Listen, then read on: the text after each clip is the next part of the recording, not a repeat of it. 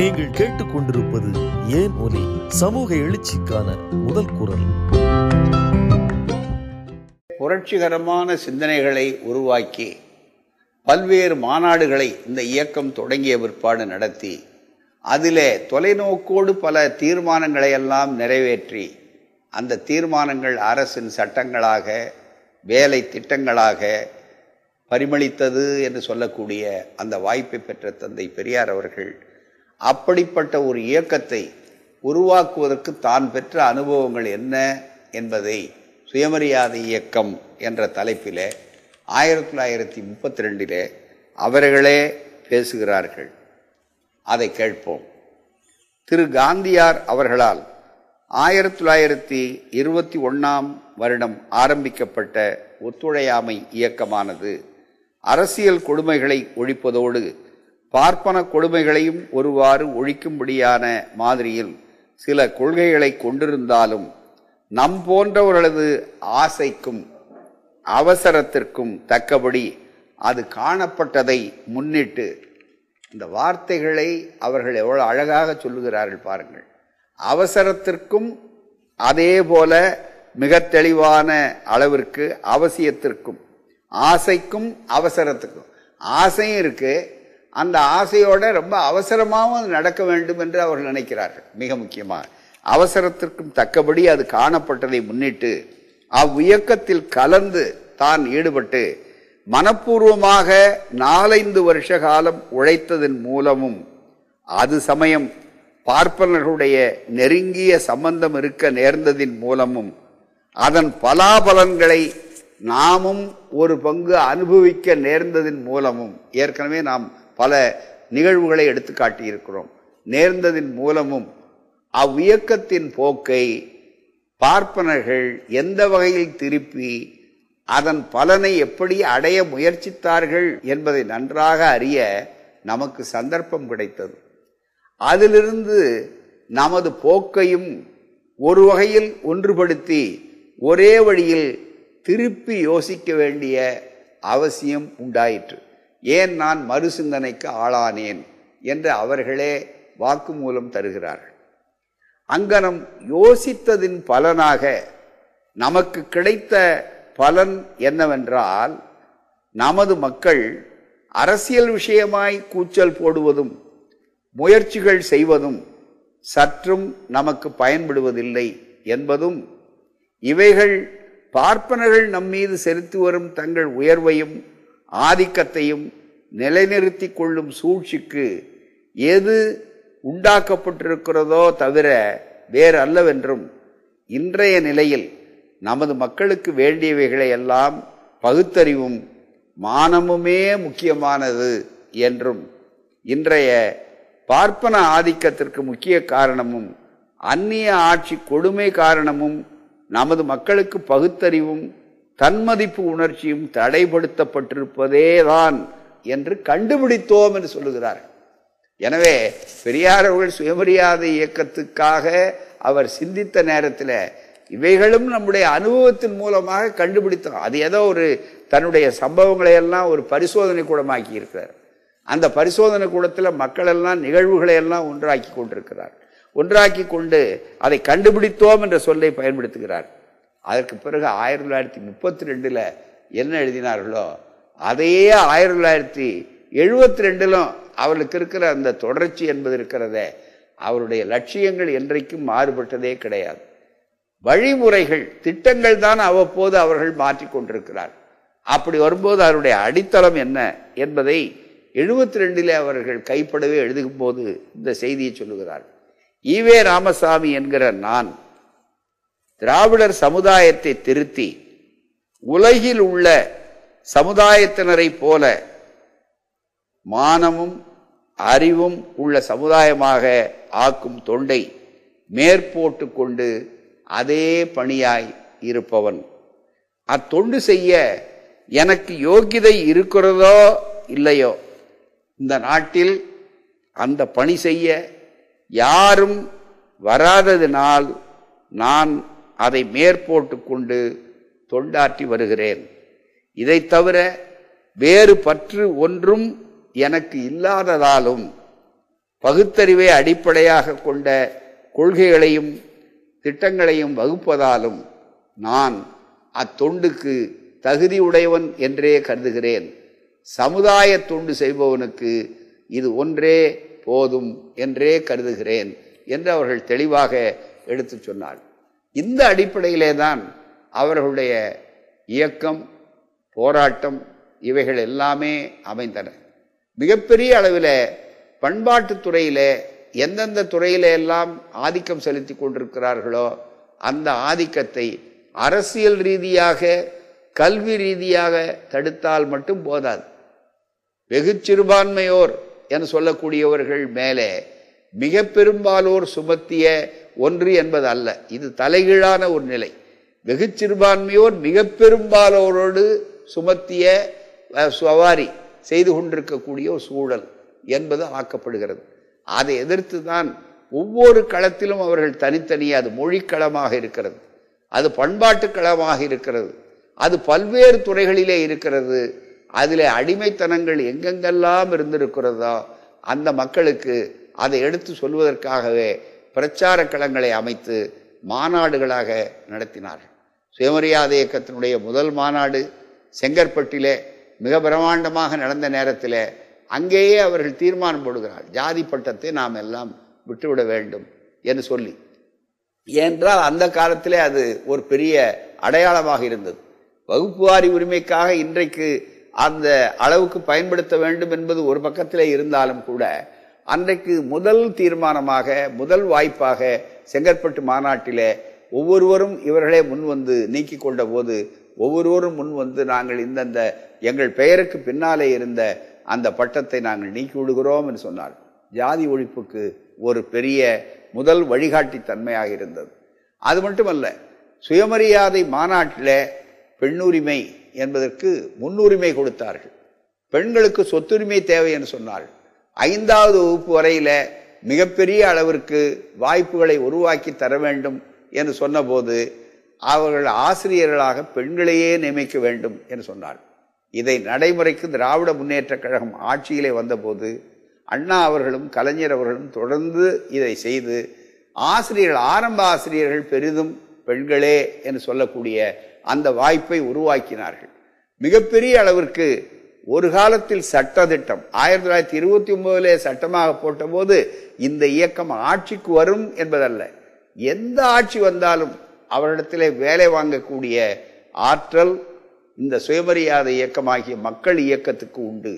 மக்கள் கருத்தை நாம் தெளிவாக ஆக்கி கொண்டு போனால் அவைகளை உருவாக்கலாம் என்ற துணிவும் தெளிவும் தந்தை பெரியார் அவர்களுக்கு இருந்த காரணத்தினாலே அவர்கள் அந்த தீர்மானத்தை போட்டார்கள். ஆனால் சரித்திரத்தினுடைய ஒரு விசித்திர கூறுபாடு அவருடைய தொண்டர்களே ஆட்சிக்கு வந்து அதையே அவர்கள் செய்யக்கூடிய அந்த வாய்ப்பை பெற்றார். அதுபோலவே சுயமரியாதை திருமணங்கள் என்று ஆக்கினார்கள். இந்த சுயமரியாதை திருமணத்தை பற்றி சொல்லுகிற நேரத்தில் மிகப்பெரிய ஒரு புரட்சி இது. தமிழ் திருமணம் என்று சொன்னால் அதற்கும் சுயமரியாதை திருமணத்திற்கும் என்ன வேறுபாடு என்று சொன்னால் பார்ப்பனர் புரோகிதராக இல்லாத ஒன்று மட்டும்தான் அதிலே பாக்கி. மொழி பிரச்சனை மட்டும்தான் இருக்கும். அதுக்கு பதிலாக தேவாரம் பாடுவார். அதற்கு பதிலாக இன்னொரு இதை சொல்லுவார். அப்படி அல்ல. சுயமரியாதை திருமணம் என்பது இருக்கிறதே. தத்துவ ரீதியாகவே அடிப்படையிலேயே ரொம்ப மாறுபட்ட ஒரு சிந்தனையை வைத்து உருவாக்கி அதை நிலைநாட்டி காட்டினார். இது மிகப்பெரிய ஒரு புரட்சிகரமான ஒரு வெற்றிக்கு அடையாளம். சுயமரியாதை திருமணம் என்பது. சுயமரியாதை திருமணத்தினுடைய இந்த இயக்கத்தினுடைய சாதனைகளிலே முதல் அந்த காலகட்டத்தில் அதை எடுத்து அவர்கள் விளக்கி சொல்லும்போது ஒன்றாவது ஆண் எஜமானன் அல்ல பெண் அடிமை அல்ல என்று சொன்னார். அதாவது இந்து மத தத்துவப்படி திருமண முறை என்று சொன்னால் அது ஒரு புனித கட்டு ஒரு முறை அந்த திருமணத்துக்குள்ளே போய்விட்டால் எக்காரணம் கொண்டும் வெளியே வர முடியாது. இட் இஸ் அ சேக்ரமெண்ட் என்று சொல்லக்கூடிய அந்த சொல்லைத்தான் சட்ட ரீதியாகவே பயன்படுத்தினார்கள். ஆனால் சுயமரியாதை திருமணம் அப்படி அல்ல. ஆண் பெண் மணமகன் மணமகள் இருவரும் ஒப்பந்தக்காரர்கள். மிகப்பெரிய அளவுக்கு. இரண்டு பேருக்கும் ஒப்பந்தம் வாழ்க்கை ஒப்பந்தம் வாழ்க்கை துணை நல ஒப்பந்தம் அவ்வளவுதான். நீங்கள் என்னிடத்திலே என்னென்ன உரிமைகளை எதிர்பார்க்கிறீர்களோ அந்த உரிமைகள் எனக்கும் உண்டு என்பதை நீங்கள் ஒப்புக்கொள்கிறீர்கள். எனவே ஒருவர் அந்த உரிமையை மறுக்கும்போது ஒருவர் அதை நடைமுறைப்படுத்த தயாராக இல்லாத போது இன்னொருவர் தேவையில்லாமலே தானே அந்த உரிமை போய்விடுகிறது என சொல்லக்கூடிய அளவிற்கு பெண்களுக்கு விடுதலை தரக்கூடிய ஒரு வாய்ப்பாக அது அமைந்த ஒரு மணமுறை சுயமரியாதை திருமண முறை. ஆணுக்கும் பெண்ணுக்கும் சம உரிமை என்பது அது மட்டுமல்ல புரியாத மொழிகளிலே சொல்லக்கூடிய நிலையும் கிடையாது. பெண்ணுக்கும் ஆணுக்கும் சம வாய்ப்பு என்று சொல்லக்கூடிய நிலையை சுயமரியாதை திருமணம் உருவாக்கி இந்த திருமண முறையை உருவாக்கிய நேரத்தில் தந்தை பெரியார் அவர்கள் சொன்னார். அதே நேரத்தில் அந்த சுயமரியாதை திருமணத்தை புகுத்துகின்ற போது கூட தந்தை பெரியார் செய்த பிரச்சார முறை இருக்கிறத திடீரென்று எடுத்து இப்படித்தான் இருக்க வேண்டும் என்று திட்டவட்டமாக இதையெல்லாம் இருக்கக்கூடாது என்று அவர் சொல்லவில்லை. இன்னும் படிப்படியாக அவர்களை பக்குவப்படுத்த வேண்டும். சுயமரியாதை திருமணத்தினுடைய மற்றொரு தத்துவம் தமிழர்கள் இல்ல மணவிழா தமிழில் நடைபெற வேண்டும். தமிழர்களால் நடத்தப்பட வேண்டும். அதற்கு மதம் ஜாதி என்ற அடிப்படை தேவையில்லை. யார் வேண்டுமானாலும் நடத்தலாம் என்ற அளவிலே தந்தை பெரியார் அவர்கள் உருவாக்கினார். அதோடு இன்னொரு செய்தியை அவர்கள் குறிப்பிட்டார்கள். என்னவென்று சொன்னால் ஏன் என்னென்ன முறைகள் இருக்க வேண்டும் என்று கட்டளை போல இதை ஒன்று ரெண்டு மூன்று என்று ஆக்க வேண்டாமா என்று சொன்னபோது அவர்கள் சொன்னால் இல்லை. இது அறிவுக்கு உகந்த நிலை. அவர்கள் எப்படி நினைக்கிறார்களோ அதற்கு தகுந்தாற் போல காலம் மாற மாற இது மாறிக்கொண்டே இருக்கும். ஒரு காலகட்டத்தில் திருமணம் என்ற அமைப்பே கூட நம்முடைய நாட்டிலே இருந்து சமுதாயத்திலே இருந்து மறைந்துவிட்டு இருவரும் நண்பர்களாகவே வாழ வேண்டும் என்று சொல்லக்கூடிய அந்த கட்டம் கூட வரக்கூடும் என்று அவர்கள் தொலைநோக்கோடு இதை எதிர்பார்த்தார்கள். அந்த வகையிலே சுயமரியாதை திருமணங்கள் சட்டபூர்வமாக இல்லை என்று அது தீர்ப்பளிக்கப்பட்டது திட்டமிட்டு. ஒரு வழக்கில் சுயமரியாதை திருமணம் சட்டப்படி செல்லாது என்று உயர்நீதிமன்றத்தாலே சென்னை உயர்நீதிமன்றத்தாலே சொல்லப்பட்ட பிற்பாடு கூட யாரும் அதை பொருட்படுத்தவில்லை. அந்த சுயமரியாதை திருமணங்கள் சுயமரியாதை இயக்கத்தின் காரணமாக ஏராளமாக நடக்க ஆரம்பித்தது. என்றைக்காவது ஒரு நாள் வரட்டும் அதை பற்றி கவலை இல்லை. நாம் இந்த கொள்கைக்காரர்கள் வாழலாம். அதன் மூலமாகத்தான் நண்பர்களாக வாழ முடியும் என்று கருதி இந்த திருமணங்கள் ஏராளம் நடந்தன. ரெண்டு சாட்சியங்கள் ஒரு தலைவர் அதிலே பிரச்சார முறைகள் என்று ஆக்கி பெண்ணுரிமையினுடைய தத்துவங்களை எடுத்து சொன்னார். அது மட்டுமல்ல கற்பு இரண்டு பேருக்கும் பொதுவானது நண்பர்களாக வாழுங்கள் என்று சொன்னார்கள். அது மட்டுமல்ல ஆடம்பரமாக நடத்த வேண்டிய அவசியமில்லை சிக்கனமாகவும் இருக்கலாம் எளிமையாகவும் இருக்கலாம் என்று சொல்லி அதோடு இந்தியாவிலேயே இந்த இயக்கம் செய்த ஒரு மகத்தான சமூக புரட்சியிலே குறிப்பிடத்தகுந்த ஒன்று என்னவென்று சொன்னால் மக்கள் தொகை பெருக்கம் என்பதை கட்டுப்படுத்த தேவையான அளவிற்கு மட்டுமே குழந்தைகளை பெற்றுக்கொள்ளுங்கள் அதுவும் நிதானமாக பெற்றுக்கொள்ளுங்கள் ஒன்று ரெண்டு போதுமான அளவிற்கு என்று சொல்லி ஒரு பெரிய அமைதி புரட்சியை சட்டத்தால் சாதிக்க முடியாததை கூட கட்டாயத்தினால் நிறைவேற்ற முடியாததை பிரச்சாரத்தினாலும் செய்து காட்டினார்கள். இதை ஐநாவினுடைய மக்கள் தொகை கணக்கெடுப்பு குழுவிலேயே அறிக்கையிலே இதை வலியுறுத்தி காட்டி இந்த இயக்கத்தின் பெருமையை அங்கீகரித்திருக்கிறார்கள். இந்தியாவினுடைய இதர மாநிலங்களிலே எல்லாம் மக்கள் தொகை பெருகி இருக்கிற போது தமிழ்நாட்டிலே சென்னை பகுதியிலே மற்ற பகுதிகளிலே எல்லாம் மக்கள் தொகை ஓரளவு கட்டுக்குள்ளே இருப்பதற்கு என்ன காரணம்?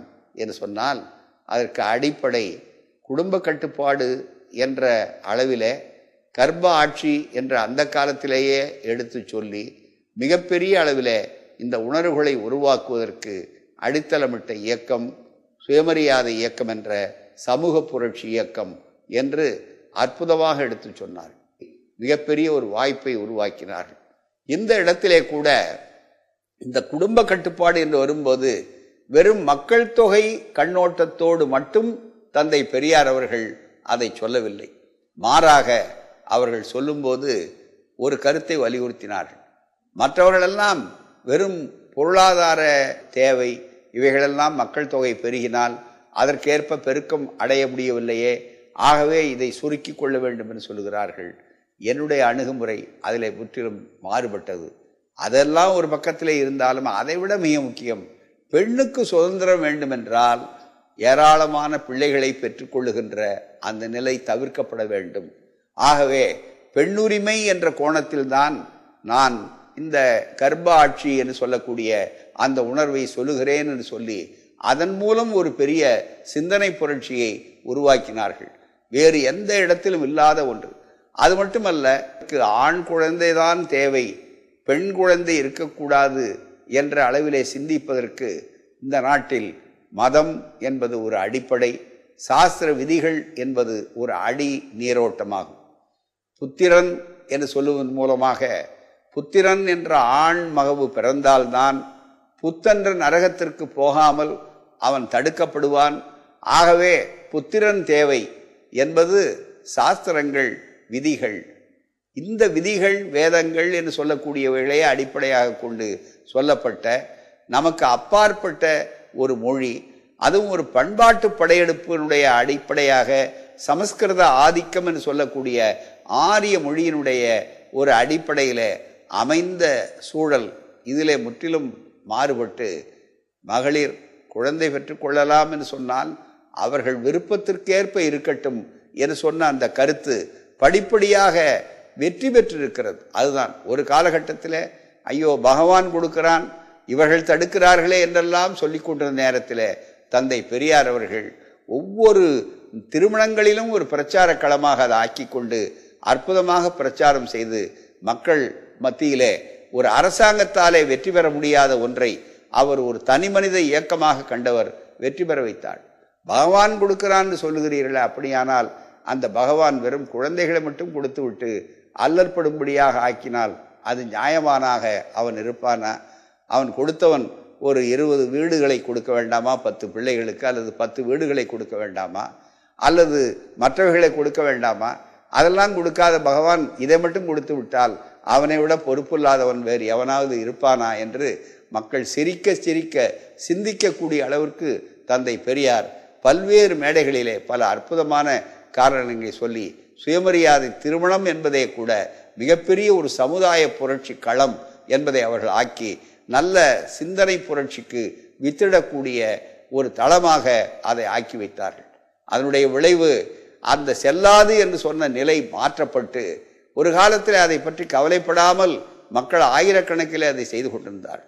அதுவும் சடங்குகள் சம்பிரதாயங்கள் இல்லாது புகையும் புகைச்சலும் இல்லாத ஒரு மனவிழாவாக இதை ஆக்கி கொண்டிருந்த அந்த நிலையில் மிக தெளிவாக மகிழ்ச்சியாக இரண்டு பேரும் ஒப்பந்தம் படிப்பார்கள். யார் வேண்டுமானாலும் இரண்டு சாட்சியங்கள் இருக்கலாம்னு சொல்லக்கூடிய அளவிற்கு இதை எளிமையாக ஆக்கி அவர்களுக்கே அந்த அமைச்சரவை காணிக்கை என்று சொல்லக்கூடிய ஒரு கட்டத்தை அவருடைய தொண்டர்கள் பேரறிஞர் அண்ணா அவர்கள் ஆயிரத்தி தொள்ளாயிரத்தி அறுபத்தி ஏழில் ஆட்சிக்கு வந்தவுடனே அவர்களே சுயமரியாதை திருமணத்தை சட்டமாகவே அதை ஆக்கி காட்டி வரலாறு படைத்தார்கள். தன்னுடைய ஓராண்டு கால சாதனை என்று அவர்கள் சொன்னபோது மூன்று சாதனைகளை அவர்கள் சொன்னார்கள். இந்த மூன்றும் முகிழ்த்து கிளம்பியது எதிலிருந்து என்று சொன்னால் சுயமரியாதை இயக்கத்தினுடைய அடிநாதமாகத்தான் அந்த தத்துவங்களிலே இருந்து முளைத்து கிளைத்து வந்து காய்த்து கனிந்த ஒரு நிலைதான் அண்ணா அவர்களும் அதற்கு பிறகு அவரை ஒட்டி வந்த கலைஞர் அவர்களுடைய ஆட்சியிலே செய்யப்பட்ட மிகப்பெரிய ஒரு புரட்சிகரமான சட்டங்களாகும். எடுத்துக்காட்டாக அண்ணா மூன்று சாதனைகள் செய்தார். ஒன்று தாய் திருநாட்டுக்கு சென்னை ராஜ்யம் என்று இருப்பதை மாற்றி தமிழ்நாடு என்று பெயர் வைத்தார். அதற்கு முன்னால் சுயமரியாதை திருமணம். அதற்கு சட்ட வடிவம் கொடுத்தார்கள். மூன்றாவது இருமொழி கொள்கை என்று சொல்லி இந்தி ஆதிக்கம் என்பதன் மூலமாக மறைமுகமான ஒரு ஆரிய ஆதிக்கம் சமஸ்கிருத பண்பாட்டு படையெடுப்புக்கு முற்றுப்புள்ளி வைக்கக்கூடிய இந்த பணியை செய்தார். இந்த மூன்றும் எதை அடிப்படையாக கொண்டதென்றால் சுயமரியாதை இயக்கம் எதை சொல்லிக் கொடுத்ததோ அதுவே ஆட்சியினுடைய சட்டங்களாக வரக்கூடிய அளவிற்கு திட்டங்களாக வரக்கூடிய அளவிற்கு இதை அருமையாக செய்து முடித்தார்கள். உலகிலேயே ஒரு தலைவர் இந்த தத்துவங்களை சொல்லி அவர்களுடைய தொண்டர்களை தயாரித்து எதிர்நீச்சல் அடித்து அந்த எதிர்நீச்சலையும் தாண்டி அந்த இயக்கம் ஒரு அரசியல் பிரிவாக ஆகி அந்த அரசியல் பிரிவின் கீழே- அவருடைய தொண்டர்களே அவருடைய தோழர்களே ஆட்சிக்கு வந்து அவருக்கே அந்த ஆட்சியை காணிக்கையாக ஆக்கி அவர் விரும்பியவாறு சட்டங்களையே செய்து சமூக புரட்சியை ஒரு துளி ரத்தம் கூட சிந்தாமல் எந்த விதமான ஆயுதங்களையும் தூக்காமல் செய்து முடித்த பெருமை என்று சொன்னால் அது இந்த இயக்கத்துக்கும் இந்த தலைவருக்கும் கிடைத்த மிகப்பெரிய வெற்றி. சுயமரியாதை கொள்கைகள் இன்றைக்கும் எவ்வளவு பெரிய மூச்சுக்காற்றுகளாக இருக்கின்றன என்பதற்கு அடையாளம். மக்கள் சீனாவில் கூட ஆயிரத்தி தொள்ளாயிரத்தி நாற்பத்தி எட்டில்தான் திருமண மாற்றங்கள் பழைய முறைகளிலே இருந்து சம்பிரதாய திருமணங்களிலே இருந்து மாறுபட்டிருக்கிறது. ஆனால் சுயமரியாதை திருமணம் என்பது ஆயிரத்தி தொள்ளாயிரத்தி இருபத்தி ஏழிலிருந்தே நடந்திருக்கிறது. அதுதான் குறிப்பிடத்தகுந்த வெற்றியாகும். அது நடந்தது முன்னாலே சென்றது பப்ளிக் ஒப்பீனியன் என்று சொல்லக்கூடிய பொதுஜன கருத்து முன்னாலே வந்தால் பிறகு சட்டம் தானே நொண்டியடித்து கொண்டு வரும் என்பது ஆங்கில பழமொழி. அந்த அடிப்படையில் அண்ணா அவர்கள் ஆட்சிக்கு வந்து சுயமரியாதை திருமணத்திற்கு சட்ட வடிவம் கொடுத்தார்கள். பெண்ணுரிமைக்கு சட்ட வடிவம் பின்னாலே வந்தது. இன்னும் இதுபோல பல செய்திகள் இருக்கிறது. அவைகளை அடுத்து பார்ப்போம். இன்னும் பல கருத்துக்கள் கவிதைகள் கண்ணோட்டங்கள் என அனைத்தையும் கேட்க ஏன் ஒலி பாட்காஸ்டை சப்ஸ்கிரைப் செய்யுங்கள். நன்றி.